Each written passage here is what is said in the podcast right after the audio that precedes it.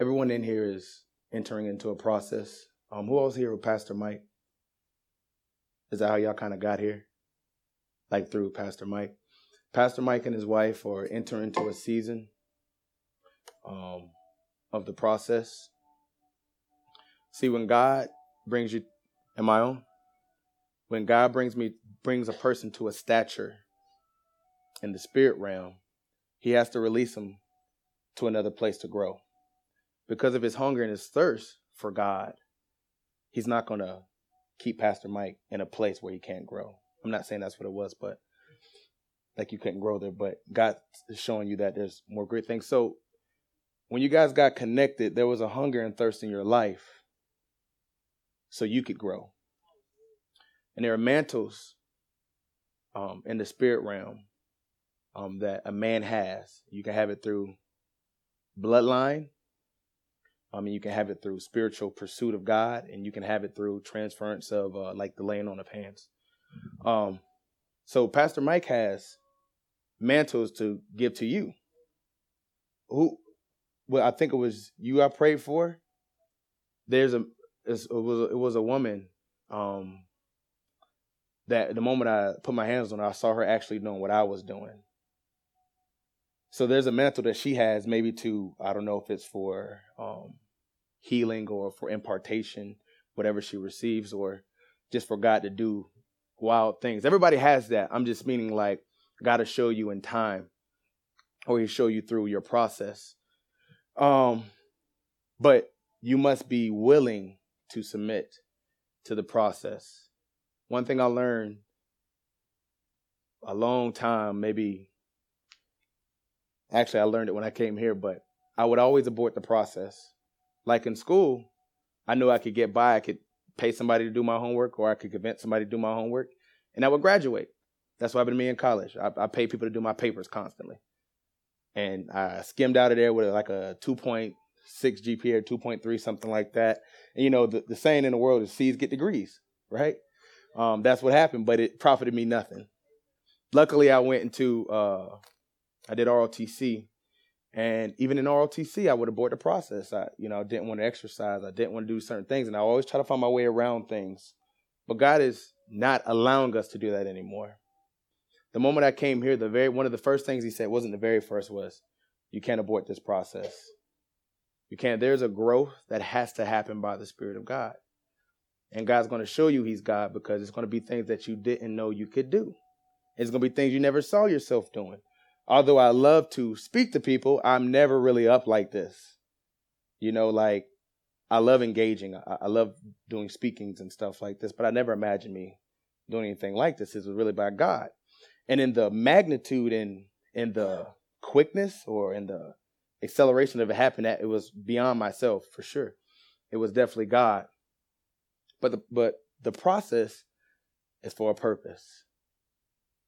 We don't understand that when we experience pain, suffering, the torment of the world, and um, the connection with it is for God's glory. For the word said, "This current suffering, suffering, does not compare or cannot compare to the glory that shall be revealed in you." And some say that are, that's going to be revealed on you. Um, so every time we go through a issue or uh, a traumatic event in our life, there's glory behind it. The real question is what are we focusing on? What are we really putting our attention to? So if I put my attention to the pain, I'm manifesting more pain. But if I'm putting my attention towards God, I'm manifesting more of God. And the thing is, in all things, you can see God because He said, I am all and I'm in all. So if we can understand that, we can just know that God is with us in the midst of all things even the things that we bring upon ourselves. Because there are tests and trials that we bring upon ourselves through our words, through actions, through thoughts. And God never intended it, but He says, I work all things together for the good. So we have to know and understand that because in this process, a lot of times we get fixated and focused on ourselves. So if we're fixated and focused on ourselves, there is a fleshly, like magnifying glass dictating our thoughts, our actions, our words. So if our thought is on us and our thoughts are being dictated by the flesh, we're setting ourselves up for destruction. Anytime you're examining yourself, God said, He did say examine yourself. But every time you examine yourself from a, a place of judgment, you have stepped into the realm of the flesh. Because God created us to live off the tree of life and not the tree of the knowledge of good and evil. So if I'm looking at myself and I say, oh man, I didn't pray for that person, I'm bad, what have I stepped into? The flesh and in judgment. But that's why you have to know the voice of God so well. Because some people in some seasons are meant to pray for everybody. I'm gonna say that especially in a in a, a ministry like this, some of us have moved in gifts and callings in God. But when God wants you, He wants you. We know how it feels to pray for we know the power when God comes upon you and He wants to use you. And it's one of the things, it's, it's a good feeling, right? Just like intimacy in a marriage. It's a good feeling, but God intended it for a purpose. So when it moves out of that purpose, it becomes indulgence of the flesh because I like what I feel. But we must know that in this process, this transition, this movement with God, there be things God requires us to do and things God require require us not to do. There was a season where I know I wasn't supposed to pray for anybody. Just as simple as that. You know, you can you can have the compassion of God, but if you're not willing to yield to the voice, He won't use you. Eh, he'll use you, but don't you want to be used by the full measure of God? God doesn't bless disobedience. I'll say that. He blesses obedience. So in that obedience, you can see the fullness of God in operation because that's what Christ did. He would hear from the Father and he would act or he would say what the Father told him to do or move. And then we saw the fullness, even if it didn't make sense, spitting in the ground and creating mud and putting it on people's eyes. Don't make any sense. In in our in our mind, but the thing is, God had he had Jesus had control over all things. You know, he might have saw dirt. The the apostles or the disciples might have saw dirt, but God could have saw, or Jesus could have saw anything in the ground. That was the element of healing for the people. And even his belief was already to another level. So I was going to teach off the chart, but y'all know about these visions, right? Gene told you guys, and everybody knows about the visions that Gene got. Um, in a ministry like this, see, everybody has a ministry. Everybody has a call of God, and, and some are of great magnitude. I'm not talking about scope of power, but I'm talking about the, the magnitude, the size of it. There's no greater ministry than another. God looks at all the same, but some may have a specific purpose for a specific reason to uh, do a specific thing in the earth. And those magnitudes can be great, and there's some can be small, but they each have their power to it that is great and magnificent.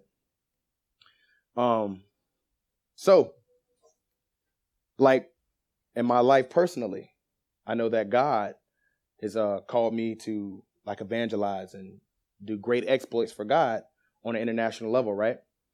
Um, when you come into a place, or when we come into a place of God that is requiring all of us and none of us, we have to be willing to surrender everything that God has given us.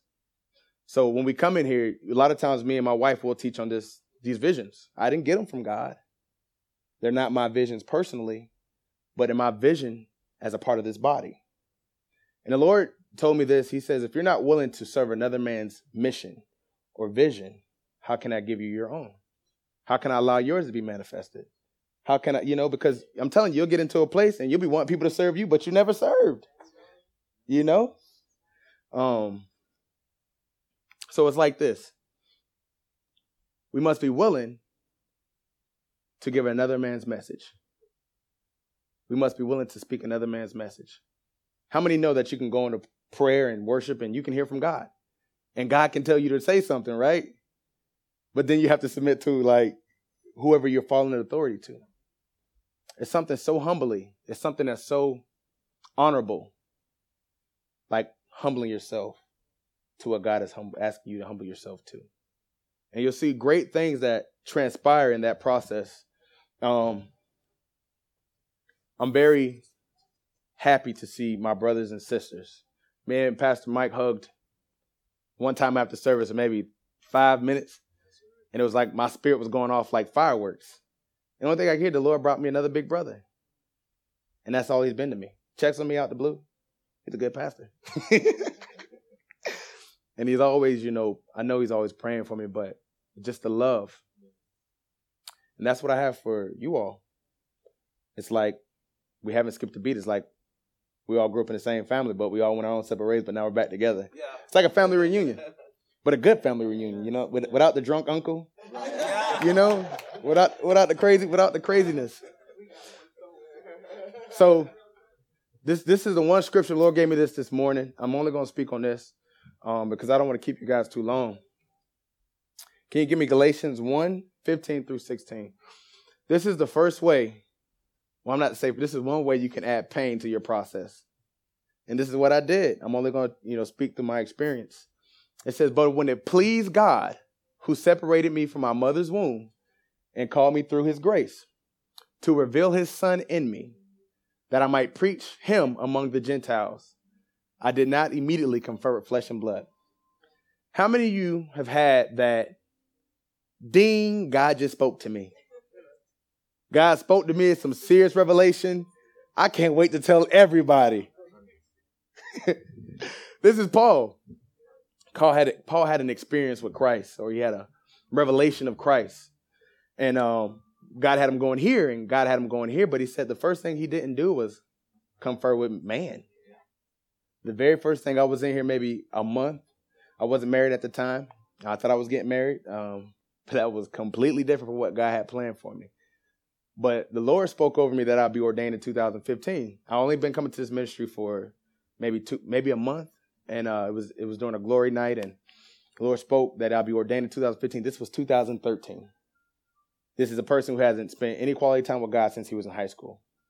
So when he said that, you know, yeah, I'm excited. Like, yeah, God loves me. You know, like He has a call for me, and I kind of already had that kind of brewing in my heart to do something like that for the Lord. I didn't know what even ordination meant. I just knew I wanted to serve God.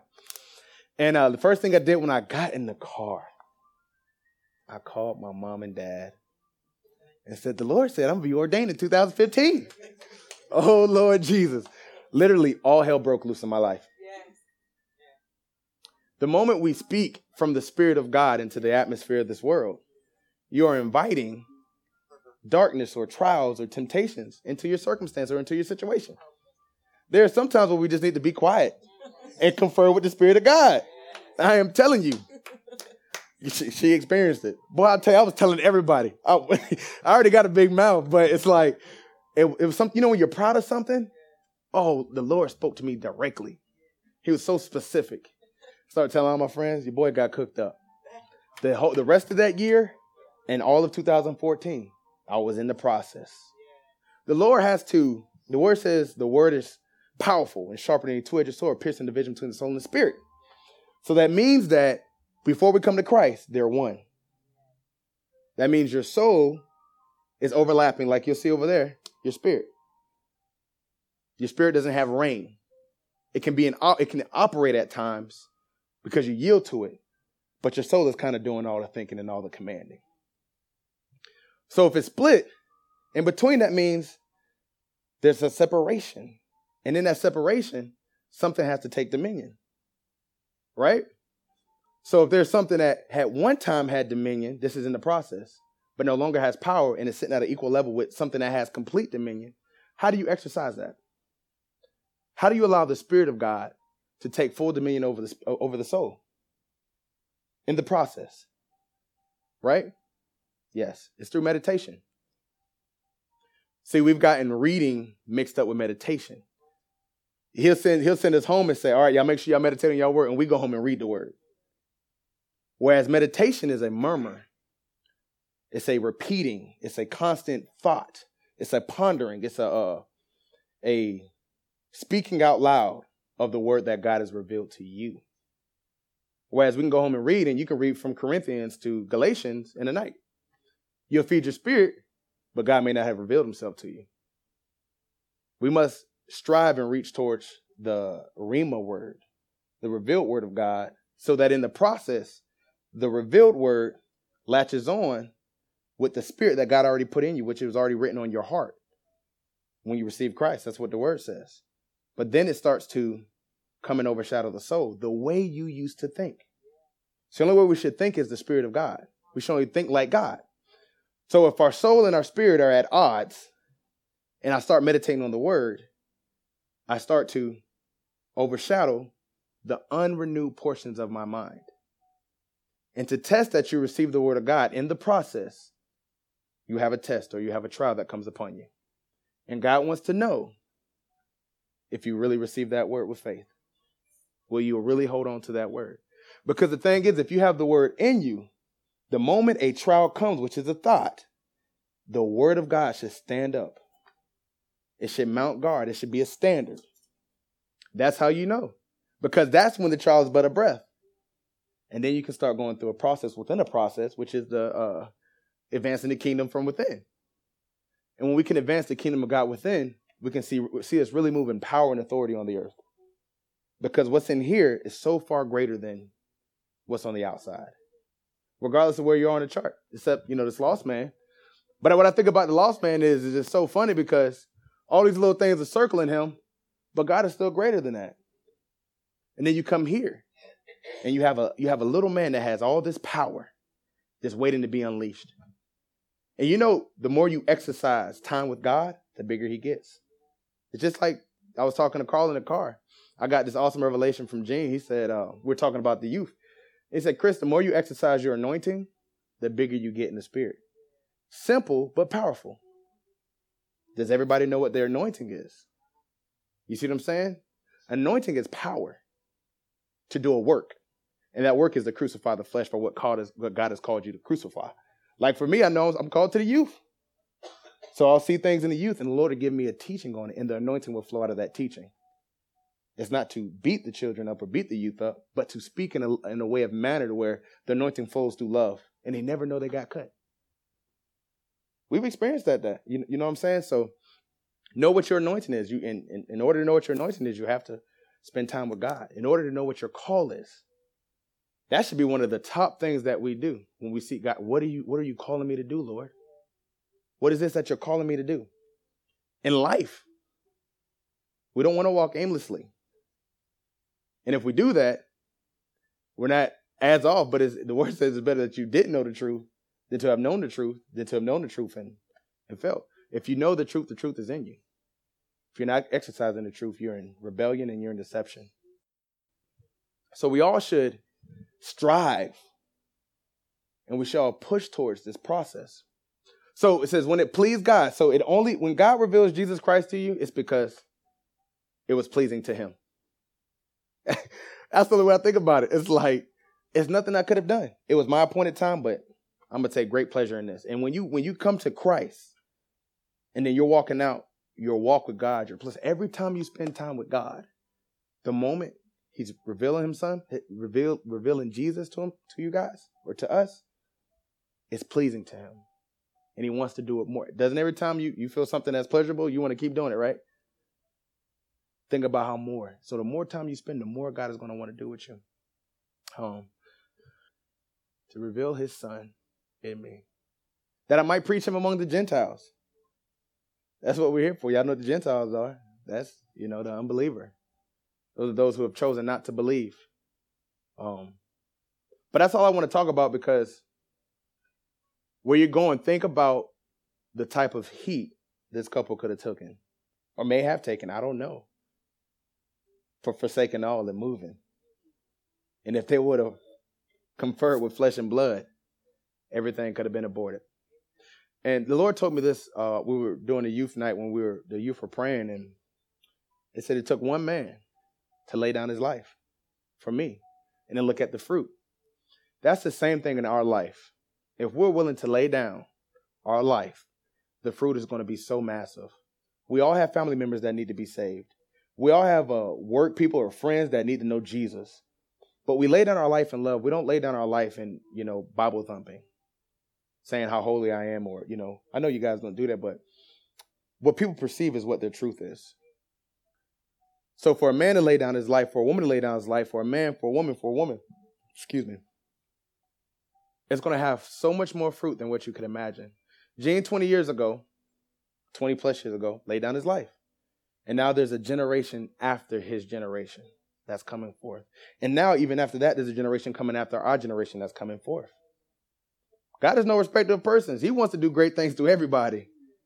There's a generation within your bosom and in your family lineage that's supposed to that's supposed to come forth. And if you walk through this door, you're a patriarch. That's the way I call it. You want to set the trail. But you have to be willing to go through the process. You cannot go over the wall anymore. You have to go through the door, the doorway of change, and experience God, not the way religion or church has told you, but to experience God the way He's told you to experience Him, the way He has told you to experience Him. There are many ways God reveals Himself to us. But I tell you this I think He definitely starts in His Word. And if we're not spending time in the Word, we are in deception. That's what James say.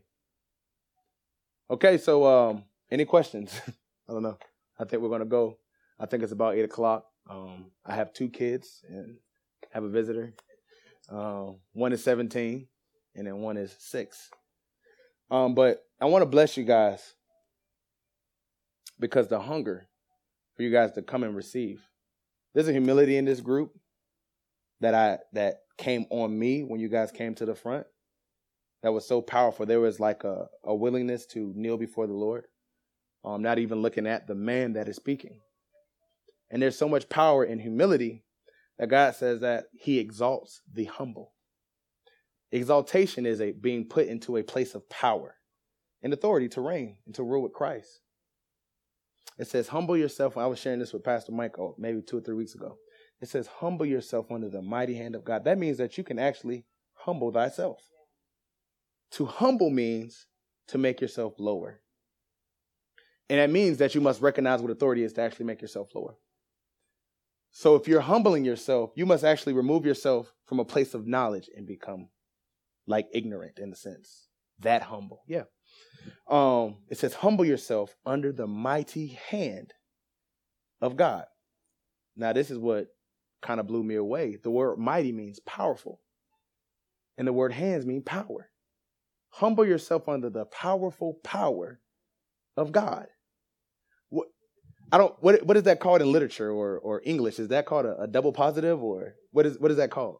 It's called something where you where you express yourself twice in the same sentence with the same words, but Humble thyself, make yourself lower as if you know nothing under the powerful power of God. And y'all know that Jesus is the power of heaven, power and authority of heaven. So humble yourself under Jesus Christ under the fivefold. You can say it any way you want to say it, whatever Jesus established himself as on the earth.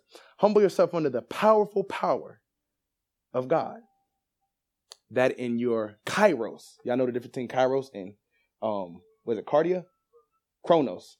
Cardia, that's I think that's your soul. Yeah, we did. Humble yourself in due time, which is a season, which is what we're all in. We're about to enter into that blessing. Humble yourself under the powerful power of God, that in due time, that in your due season, that in your kairos, your appointed season, he may exalt you. If you really just meditate on that, and we don't humble ourselves out of pride because we know we're going to be exalted. We humble ourselves because we know we don't compare to the holiness of God we don't compare to the sovereignty of God. If we even try to think as God thinks, he said, let the, the was it the wisdom of man be, you know, he makes it foolish. If I think I can know the things of God without the Spirit of God, I've already lost. Meaning I'm already in deception, I'm jacked up, and I'll never figure it out until I really humble myself. We should always approach God as if we know nothing. When you go, man, seriously, like, God, what do you want me to do today? I know I got a job but what do you want me to do? You know? So humble yourself. Make yourself to such a low place that you know nothing. Under the powerful power, his majesty, his glory, his significance, his omnipotence, his everything that you can say about how great. You know, he's he's called uh all these names of God just hit me. It's called uh he's called Ancient of Days. There's another one that hit me, man, that was so cool. Um it'll come to me. But it's an awesome name because it talks about how great God is. It's a sovereignty of God. And if we can understand that, it's, it's nothing to humble ourselves to how great He is. Some of us think, or some have thought that we were great at some time, but Just think about the magnitude of, of God. Literally, if you just thought naturally about how big God has to be to create something like this, oh my Lord. It'll, it'll really make you humble. I'm in with this. This has been in me for two weeks now. I went to go visit my brother in, in Arizona. Who else been on a plane? And as you're ascending into the clouds, um, I've been on many planes in my life, so I don't really look out. Um, you go to a very high place. You hit an altitude. I think it's like 10,000 feet sometimes. It's extremely high. Um, but on the way back down, um, I didn't have headphones, so I couldn't listen to music or watch a movie. So I just opened up the the shade and I'm looking at the earth from an heavenly perspective, if I can say that. Um, and as I'm watching us descend, if you come over a town, like if you look at a map, it's like a little square. It's really small. It didn't make sense to me. Like, how can something so great be so small when you're not when you're not um, that height? But it's perspective. So we're coming down, and I'm watching things get bigger, but they're still small. And then you you know you can look at a, a department store and you can see a parking lot. That's how you know it's a department store. And, and the Lord put in my heart and in my spirit that the moment we allow ourselves to get into a, as in moment we allow ourselves to be in a situation or circumstance on the earth or in the flesh, is going to be ginormous to us. But as we ascend with God, and look from his perspective, those things that are large really are small. Like, you know, think about Lowe's. Seriously, if you go up high in the sky and you look down on Lowe's, Lowe's looks like a, a Tonka toy. But if you walk in Lowe's, you walk in your situation. Every I don't know where to go. It's so big. It's such a big place. But I was already at a place of height with God that these things had seemed small. So when he was speaking to me, he's saying, I've allowed myself, and he's speaking to me, you allowed yourself to be in your circumstance too long. That you can't even realize that you're already up here, but you're living down here. Literally in the building of a small place or in the circumstances of something that's not even great. Just even with the magnitude of who Christ and Jesus and God is, about how great they are. I'm just talking like stature wise. Literally, like if like he can flick the earth. You, you, you know what I'm saying? Like if we even looked at it that way, but we're talking about you know, the power and sovereignty, y'all. The, the spiritual point behind it is that he has all power, all dominion. There's greatness in God. But it's, it's like there's fallacy in our mind to believe that when we're in a situation, God can't bring us out. And God can say, I can just make that as if it never existed.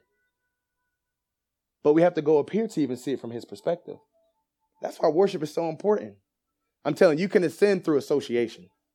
You know how we all come together and we worship, and then you can feel like your spirit going up. And you can even ascend in, in, in prayer to a point because you're honoring God. Anything that exalts God, He's going to want to bring you to where He is, or He's going to want to come to where you are.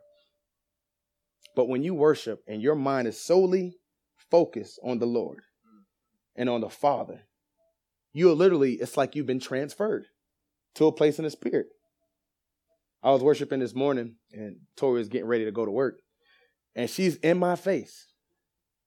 I had just started worshiping doing stuff like this. You know, you can see this with your eyes closed, right? She, I don't know how long you did it for. Maybe not long, but she had to, she had to flip my lip like to get me to, to recognize she was doing. She said, "Man, I was doing this, and you didn't recognize." It's like I had already left, and I went to a place with God to oversee the things that God wanted me to see in that day. So if we just think about it like this, if we go up with God, what we're, what we're called to be anyway, say we're seated in heavenly places with Christ, right? That, and that's a privilege. That's not by anything that we worked. If we can go up there and stay up there with Him, everything in our life, whether it be debt, um, gluttony, um, anger, unforgiveness, all these different things, God is going to make it look like that's nothing. And think about how much confidence you have when you you know something about something. You know, it's like this is nothing. God, you can really do this, but you have to be up here. You have to stay up here. This is where we should be living. This is the normality. This is the normality. This, this is the usual. We should get to the place where being on earth is the unusual. Okay? All right. Um, I think that's time. Let me pray, Lord. I thank you for your your love. I thank you for your presence. I thank you that you came and dwelt with us today, God. For you are with us and you are in us. And I thank you that you have called me and chosen me to minister to your people and that it is a privilege to speak forth your great works and the love you have for us. I thank you that tonight you have blessed those who have hungered and thirst for righteousness, and that they shall be filled, and that you will wake them up early in the morning time, early in the morning hour, and just allow them to be filled and just have an excitement to pursue their father, their daddy. And I thank you that knowing that they'll get up in the morning, I thank you that they're going to have the best attitude all day tomorrow, God, and that they won't be tired or weary. And I thank you that you're revealing your son, Jesus Christ, and yourself, which is eternal life to them. So we love you today, God. We love you every day, and we bless you. We give you all honor and all glory. In Jesus' name, amen.